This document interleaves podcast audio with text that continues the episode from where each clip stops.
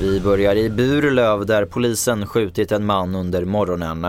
Strax innan klockan åtta fick de in larm om mannen som ska ha uppträtt aggressivt utanför ett lägenhetshus.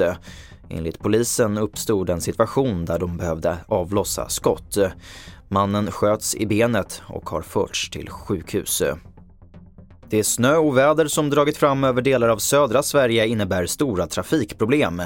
Både bil och tågtrafik är drabbad och många har svårt att överhuvudtaget ta sig till jobbet och skolan. Samtidigt som mer snö är på ingång. Bengt Olsson är presschef på Trafikverket.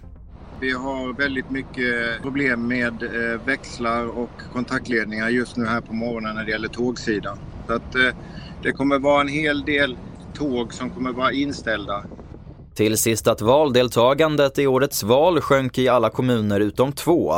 Totalt låg valdeltagandet på 84,2 procent och blev det lägsta sedan 2006 enligt SCB. Tidigare har det ökat i varje riksdagsval sedan 2002. Mest sjönk valdeltagandet i Södertälje med 7% till 70,6% följt av Järfälla och Botkyrka med 6,9% bara i Sorsele och Sotenäs ökade valdeltagandet. Och det får sätta punkt för TV4-nyheterna. I studion Albert Hjalmers.